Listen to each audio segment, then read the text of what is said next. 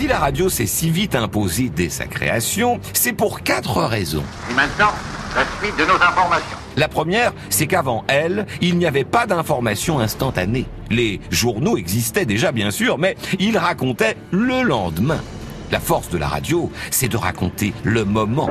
Reculez Les étudiants chargent On le verra notamment lors de la couverture des événements de mai 68 avec des directs au téléphone couverts par le bruit des grenades lacrymogènes. La deuxième raison qui a rendu la radio si populaire, c'est le partage à distance de la culture ou du sport. La troisième raison, c'est l'imagination.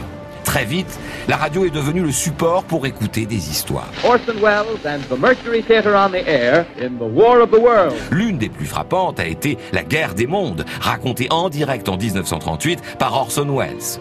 L'acteur américain décrivait une invasion extraterrestre de manière si réaliste qu'il a provoqué la panique chez certains de ses auditeurs.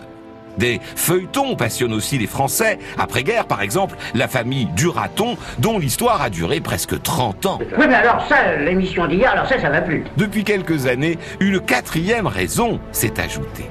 La radio, c'est aussi un lien entre les gens, entre ceux qui la font et ceux qui les écoutent.